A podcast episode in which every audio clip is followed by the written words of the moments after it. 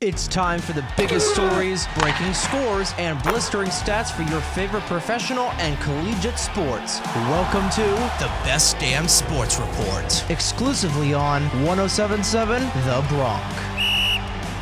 Welcome to another edition of the Best Damn Sports Report. I'm your host, Trey Wright. Starting with college football, week one of the CFB opened up on Saturday with the marquee matchup between Notre Dame and Ohio State falling towards the Buckeyes, with Ohio State clearing the Irish by two scores to win 21 10. Across the rest of college football, Alabama shut out Utah State 55 0, Florida defeated Utah 29 26, UNC defeated Appalachian State with a ludicrous 63 61 final score, and Rutgers edged out Boston College 22 21, taking full advantage of six fumbles and two interceptions to top the Eagles in Boston. Switching gears to the MLB, the Yankees are in big trouble after falling to Tampa 2 1 Saturday night, despite Aaron Judge hitting his 53rd home run of the season, nine away from the Yankees single season record set by Roger Maris in 1961. New York has fallen to only four games in front of the Rays for the AL East, the first time since May 11th the division has been that close. This comes on the heels after a disastrous month of August where the Yankees went 10 and 18. Moving over to Queens, the Mets fell to the Nationals 7 1 after pitcher Max Scherzer left the game in the fifth inning, with the former Nationals pitcher departing the mound due to fatigue on his left side. Washington proceeded to score six out of their seventh runs late in the game, sending five runners across home plate in the top of the ninth inning.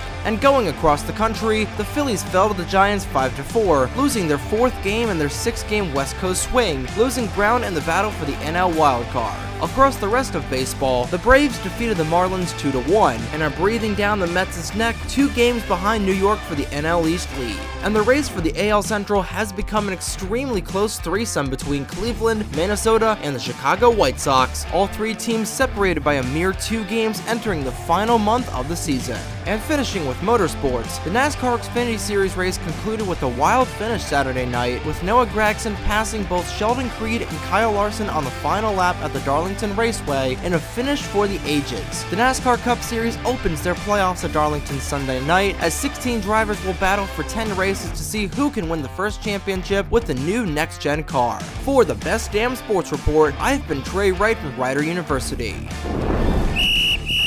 This has been the Best Damn Sports Report, exclusively on 1077 The Bronc.